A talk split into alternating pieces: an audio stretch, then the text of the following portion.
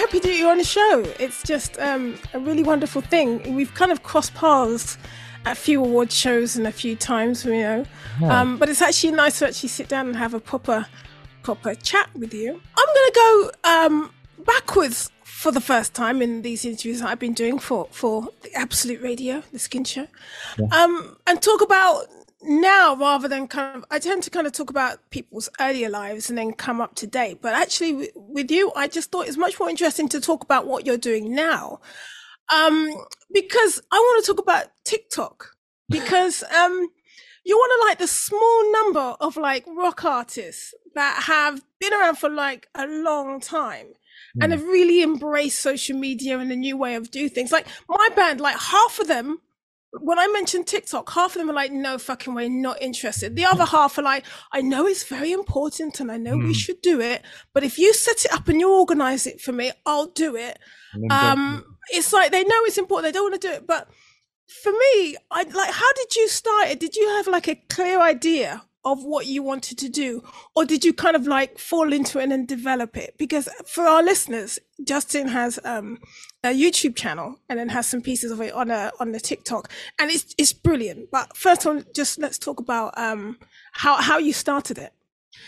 Well the first thing i did was um, i started a patreon and um, that was because when when covid started i was just in this house and i had no furniture. It was all for for lots of different personal reasons, I ended up in this weird situation where I couldn't work and I was on my own and uh, struggling a bit emotionally and and also financially.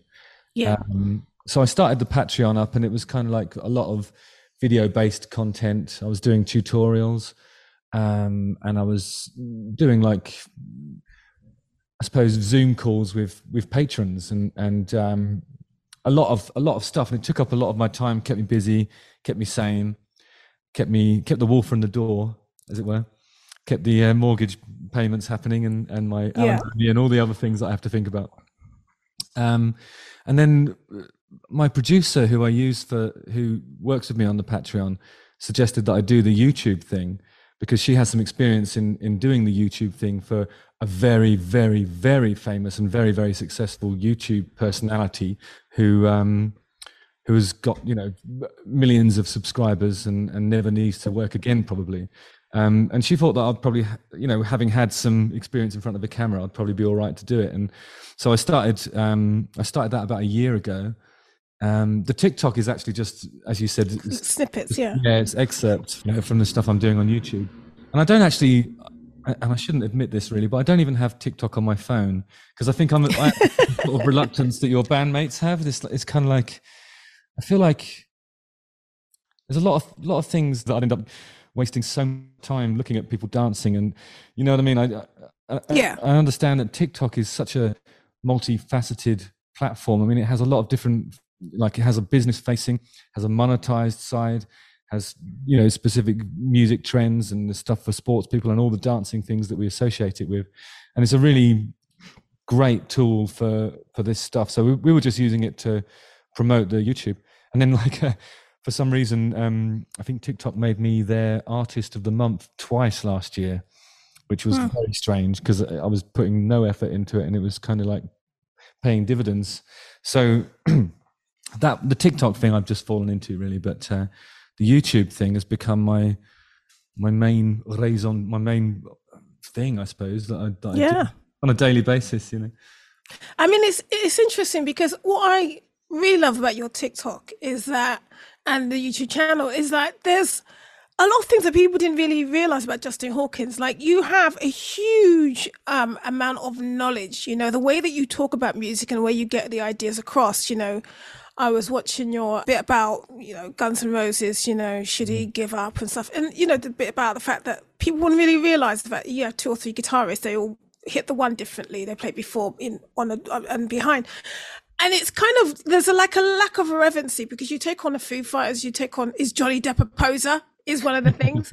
it's like your own pure opinion, um, and but at the same time, you, you know, you take the piss, and it just gives like a whole appreciation of what you're about. I mean, so many people don't understand that you know, we're kind of from an era. I mean, I know we're 10 years uh, before you, but we're from an era that you had to really know all those things to be good in a band, right? Yeah. Yeah. I think it's, I mean, it's sometimes I worry that I just come across as the old man that's shouting at a cloud. the, you know that whole thing of like, oh, when when I was young, it was uh, you had to be able to play your instrument and all that sort of stuff. So I try and avoid those tropes. But mm. and even though there's sort of truisms in that, really, um, it's more about the, the, the, times when that becomes um, something that I need to be really careful of is when I'm talking about pop music, because I think that pop music has always been just sewage. You know, it's just been like a waist high sea of nothing. You know, it's vacuous, meaningless stuff that doesn't move people like you and I because you know we're musical people and we understand that that that's just Although, i should say i do like pop music though. I like i like it. I'm kind of like if i can see there's depth to it and it's done well because you know pop music really comes out of motown you know when those songs you know all that kind of thing. No of course. If, is a story behind it? It's done well. about um the, the there's always things in every genre that pops up and yeah, yeah. once it sort of emerges from the parapet you're kind of like you've got stuff that crosses over and you've got things yeah. that are undeniably well well written stuff and you've even got things that are original. But mm. i'm talking about the rest of pop. I mean you that sludge. Yeah, that goes up to our neck.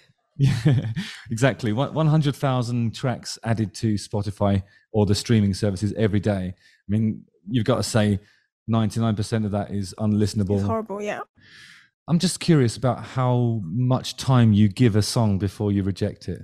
Do you get to the first chorus or?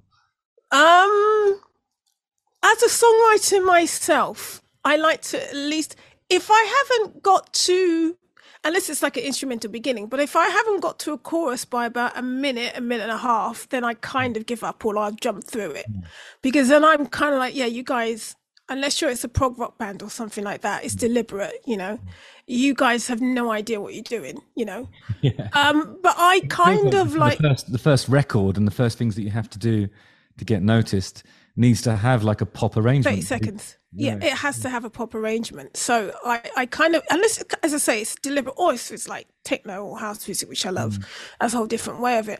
But i like to uh, for me 35 40 seconds chorus has got to come in there. Um, and I do tend to do, I'll tend to sometimes, if it's got me and I can feel the song's building, then I'll listen to it up to the second chorus. Because yeah. I think, you know, giving a, a song one minute is not enough. first moment, don't you? You need something. Yeah. Sometimes the, the chorus is kind of good, but then if I listen to the chorus the second time round and they haven't built on it and there isn't anything else coming in there, it's not a grower, mm. then I'm like, mm. But there One are times when I'll listen to two seconds and I'm like, no. Yeah. You know. okay. the opening gambit is so offensive, you just stop. But the um, I, I remember when I was because I've done a bit of writing for other artists, and and so I was on a Meatloaf writing camp. Yeah, sorry, yeah, I saw that about ten years, or twelve years ago now, and um, we were, I was working with Eric Nally from Foxy Shazam, and we came up with this chorus that was something like. I can barely fit my dick in my pants. Whoa. it was justified by the verse that came before. But unfortunately, yeah. Meatloaf sent one of his guys in and they said, okay, let's have a listen to the chorus. And we're like, uh, no, we oh, got shit. and, they, and then they heard it. And then it was like, next, next conversation we had was they wanted to send us home.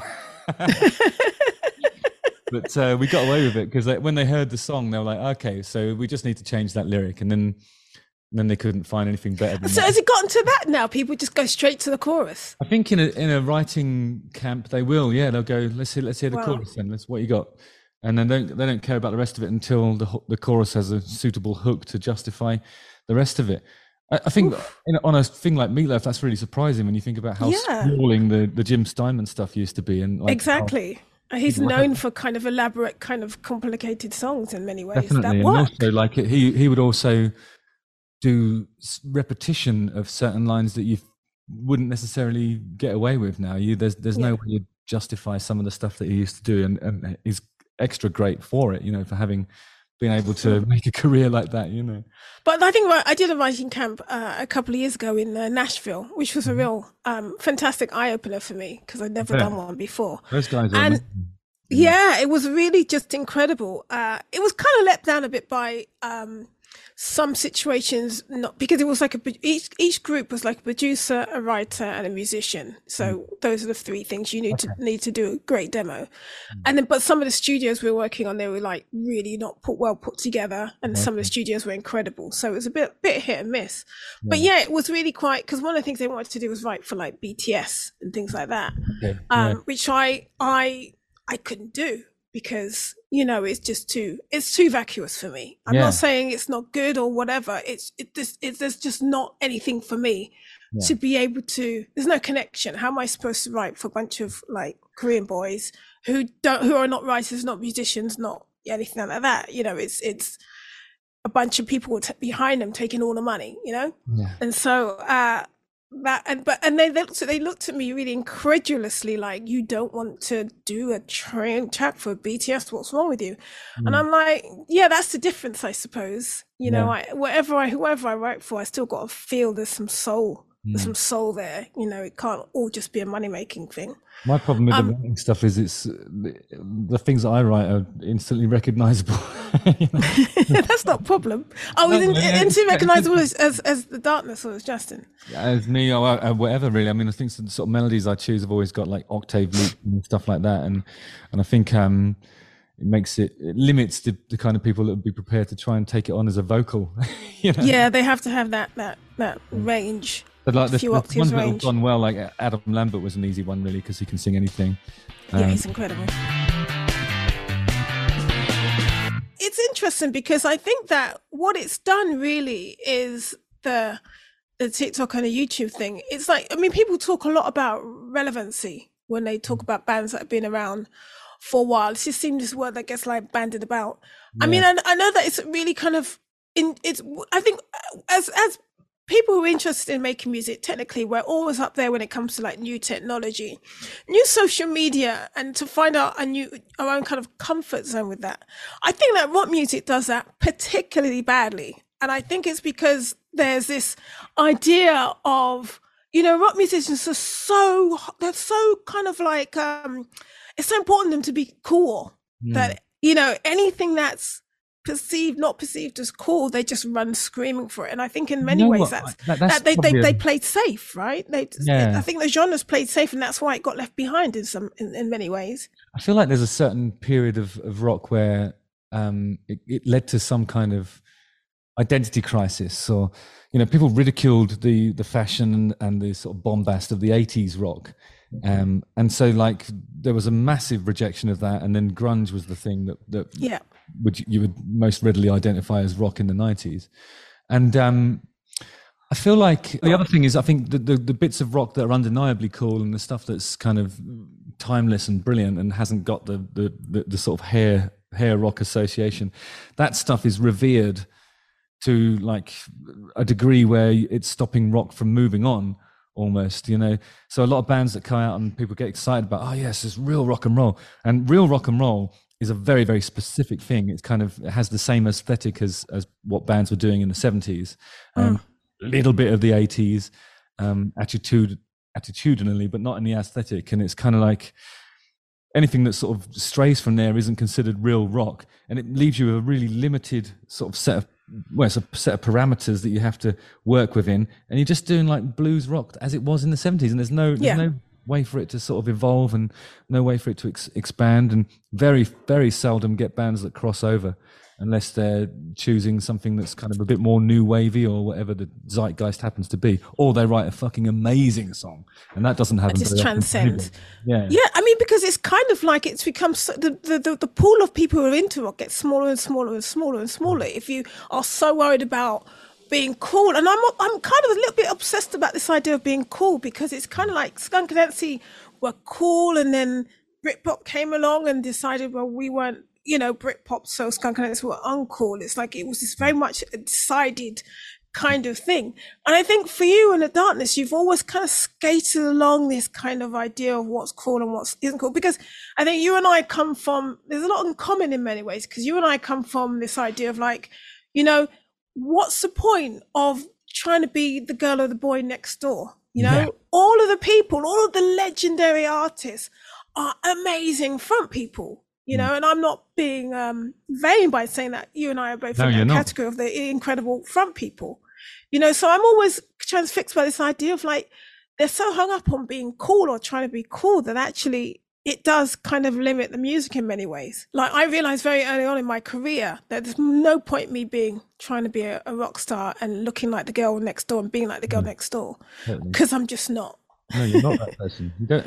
You're nothing like the girl next door to me. I'm, I, it's just I, I gave up at the very, you know, I realized I was trying to fit myself into something that I'm not, and actually, I always used to talk about this because it was kind of it was something that uh, because we rejected that idea so you know emphatically that uh, people were like, "Oh, you can't be serious. You can't be. You're not going to be credible." And it's like, no, we're going to be incredible. That's kind of when is the when has the goal been to to be normal? You know, that's, I just it, for me it hasn't, and I, I felt like um, I love Oasis, but I felt like some of the you know the the way they dress and the way they're kind of gobby northern northern guys and that it- it's really great and but they're not they're still not the boy next door i mean he's liam gallagher's a great looking person you know with a Mm. unique presence and um the idea of sort of I always thought that the, the rock star is the person that lives at the top of the road, not not like not next door. He lives at the top of the Yeah. road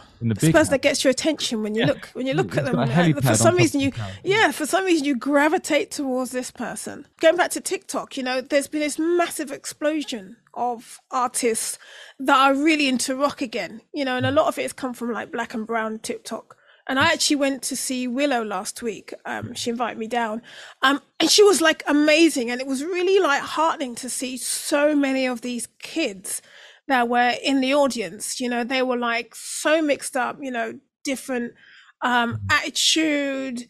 You know, loads of gay kids, queer kids, loads of kids that were completely straight but purple hair, and and it was really kind of like this is like the scene that started off when I was, you know, when we first started. It was just, it was just like against the grain of what everybody else was doing. And I think so these kids, they've, they've just had pop, pop, pop, this kind of regurgitated artist non-stop. And it's and now we're seeing like all these kids into rock music because it's like finally they're like no rock music is, is the, the genre that has a soul mm. but they've reinvented it. It's like a whole different sound. It's because we demand a counterculture when when there's nothing but just in the main bit. yeah Maybe. Yeah, I mean, I like Willow actually. I think she's really talented, and um, but the uh, there's a lot of stuff on TikTok as well that comes through that that falls into the the sewage department, and that's. Um, but I think that TikTok and you could argue all of social media has become for the twenty tw- for the twenty twenties what um, Australian soap operas were for the eighties. That's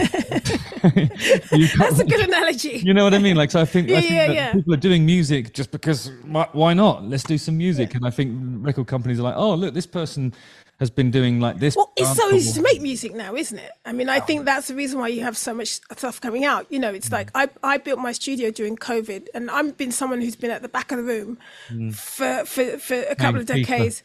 You know, but, oh yeah, do this and do that, do this. You know, Lord fucking producer at the back, and then uh, now it's like I just put a studio together in my house, and I'm like, it's easy to learn the software. It's easy. Yeah, it's, it's the, the the difficult part was understanding music you know understanding the soul of music understanding all that stuff. But learn getting the gear and learning the gear and making beats and making songs the gear does it all for you now but the difficult bit was like keys and all the, the ethereal stuff that's that's the hard bit but i think because it's so easy to make beats and do that i think that's why so many people that's why there's so much stuff out there right yeah.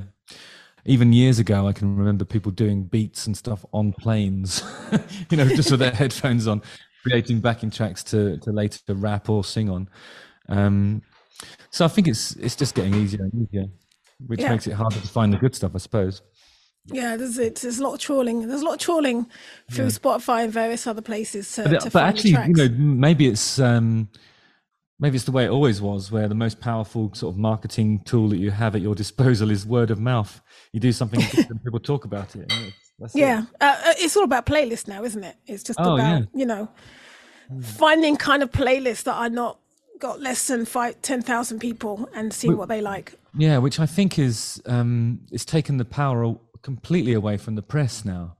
Like, um, I feel like when we were coming up, and it, it might have been the same for you guys as well, but um, every country had a, slight, a different sort of area of media that was the powerful tool for, for band exposure. I remember it used to be press in the UK, used to be radio in America, God knows what in in Europe. you know, yeah. who knows? Who knows? Singing in their language was a big help, I think, in those days. But um, now it's all it's all internet, and mm. really no other recourse for for us. And the other thing is that that labels like they won't take on an artist and develop them.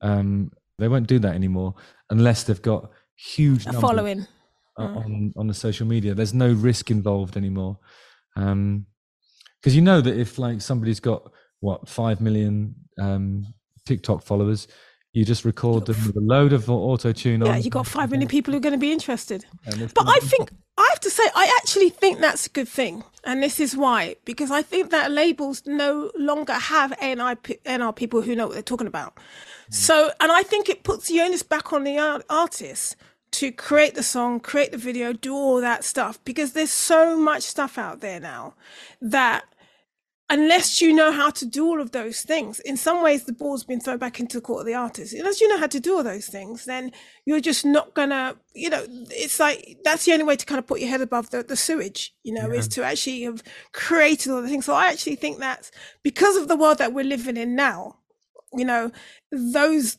that's actually a good way to do it is to pick artists that have already done all that basic work. And then that artist can say to you, Well, I've got five million followers and without you guys, so you can't tell me shit. Yeah. you know, and you don't have this person in a record company that's saying, "Well, I think you should do this and do that." You say, mm, "It's yeah. nice that you think that, but you're actually wrong because I'm already, I've already done it myself, and I'm already there."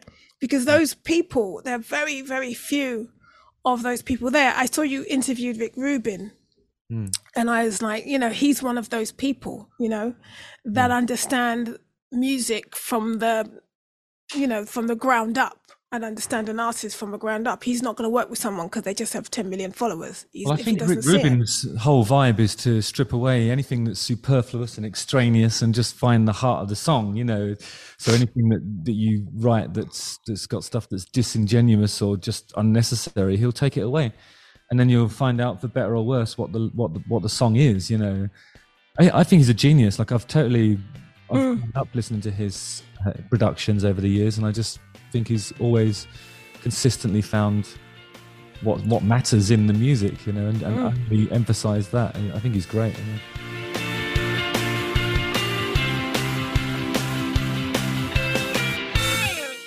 Talk a little bit about um, Christmas music because yeah. I think, like, you know, it's this thing that just got its own uh, genre, really. You know, mm. like, um, it, it's like Mariah Carey now. You know, for as a as an obvious example, um, like she used to release singles at other times in the year. Now she literally just the whole year is about planning her whole Christmas stuff. Yeah. Um, and it's actually a very small pocket of people that are in that that bracket of having a hugely successful Christmas song, and you guys are in that bracket. You know, 2003, mm-hmm. um, you had a great Christmas song, which which is now a staple diet. You know, like how do you? I want to know how do you write a great Christmas song? Have you? Wow. Was that your first effort? And do you think that yeah. yours is there because you wrote it and it was at the at the height of your success? You know, you had an amazing year and then in that year of your you know your highest you, that you were at that time. You wrote christmas song and got it in there and then that's there. Yeah. or do you think it's i definitely think it, it was partly because of the timing of it. Because what the reason why it came about was our, our label um they hadn't they hadn't actually A&R'd us you know like we, we gave them a record um and um they helped us sort of build a campaign. They supported us and and believed in us and they were brilliant. I mean it's it's kind of counterintuitive to how you'd imagine a relationship that a band like us would have with a major label but we just it really enjoyed it and and that that year was particularly you know fruitful yeah um, so at some point around about late summer they said what do you want to do next and we laughingly replied a Christmas song just to see their reaction. And they're like, yeah, okay, cool. Gave us a list of producers, gave us a list of studios, gave us a list of engineers, and that was all they did. So we said, okay, we'll have Bob Ezrin, we'll have Chenzo Townsend, and we'll have Abbey Road. Oh, Chenzo, I know him very well. Yes, I mean that's an amazing team. Best of, you know, it's like, uh, and it was a really great experience. Um, because when we actually record, we, we wrote it and we were sort of rehearsing it. Bob came down, he uh, listened to the arrangement, suggested a key change, which was inspired, um, and also helped me with the lyrics. And he sort of he got me to do some repetition of the and, and it hurts the the hurts line. That was kind of like I would never do that. I would always try and find mm. a rhyme, but he convinced me to to go for that. And he was right, you know. He, everything we did was right on that song, and um, so he was brilliant. Um, we had three days in um, Abbey Road. Two, actually, it was two days. The first day, we we did the track, and um, then the next day, Bob Ezrin um, recorded the children and the chromatic percussion while we went mm. to the Kerrang Awards and won a couple of awards and got completely hammered. And then we came in the next day. Um, Bob Ezrin wasn't there; he'd already gone home to mix it. And um, Chenzo recorded us so hungover; it's unbelievable to do the. Oh my god! Yeah, those Kerrang Awards are just lethal. They used to be way. Oh my god! Yeah, I just get out quick now. yeah. I get out quick now. Kerrang Awards when we were sitting together was that was that a Kerrang one or was that a? Classic? That was a Kerrang Awards. Um, we that was like four years ago now. Actually, while, I think it was pre-COVID. It was just it was just before COVID. Yeah. Yeah. Exactly. Lovely yeah. times. Um, Lovely times. Yeah. So. Yeah, I mean that that that whole Christmas thing is is like the, the way you do it yeah, I think we, we started backwards from the chorus, really, um, and I I just had this thing in my head that I wanted to get Bell's End and Ring Piece in a in a Christmas song, and and you did. That was, that was, basically my only my only kind of. And that, uh, that outfit can only be described as gay at heart. definitely gay at heart. Yeah, definitely. Um, yeah, so really, it was just um, you know go for the go for the um, innuendos get the sleigh bells and the children, and you can make yeah, anything sound like yeah. yeah, exactly. Your band has always kind of skirted this line between taking the piss. Is it serious? Does it take the piss? Are you well aware of that, or is it just you just do what you do? Um, yeah, I mean, I think um, you know, it's that like you said earlier, you've you've got to sort of to do the thing that we do, which is you know no, no backing tracks, no no not even click tracks. Everything's everything that we do live, we do live, and there's a certain you have to be proficient to a degree. And you don't get to be proficient without years of studying and practicing. You know you, you have to learn the craft to be able to subvert it i think. And um so uh, but we do at the same time. What we love is taking male vanity and pricking it. You know we do stuff that's kind of like challenges that i think. That's kind of like that's my, that's the thing that turns me on the most, you know, because it is preposterous. Like that that type of music moves me, and it makes me cry, and it makes me happy, and it makes me dance, and all that stuff. But at the same time, there's elements of the lifestyle that that just it's just a, like you're just a big baby, you know. Yeah. It is, yeah. and it is it's, really it's 24 forever. Yeah, exactly. It's a preposterous way to live, and and and um, we try and embrace that in the in the stuff that we do. Um, and it comes across in the music and it's definitely there when we do live stuff and it's there in the videos and it makes people worry if we're if they're being tricked by something that's like a big industry prank or something like that. But i think we've weathered that now. Nobody really talks about it anymore because it's kind of you get to doing it for 20 25 years and it's like well it doesn't matter if it's serious yeah. or not. It's just always been like this you know? Yeah that's that's that's that's who you are. I love that thing about gay at heart. That's when um well it, it, in, in many ways rock music is always you know especially the 80s and then mm. you know some of the 70s you know rob halford wow, you know there's like a uh, there's a masculinity and a kind of there's a masculinity and a misogyny at the same time. you yeah, know, it's like yeah. it's sexist and gay at the same time. I always find, you know, yeah, there's a, like there's a running thread there. Toxic confusion. That's a good way to describe it.